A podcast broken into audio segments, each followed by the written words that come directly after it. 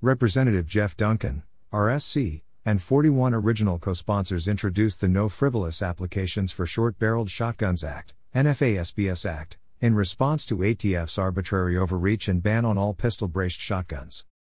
Gun Owners of America endorses this bill as a part of a package to eliminate National Firearms Act infringements on short-barreled rifle, short-barreled shotgun, and any other weapon ownership.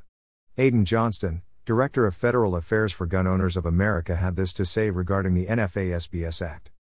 President Biden and the ATF are weaponizing the 1934 National Firearms Act, NFA, which mandates gun and gun owner registration, taxation, and other restrictions for short-barreled rifles, SBRs, short-barreled shotguns, SBSs, and any other weapons, AWs.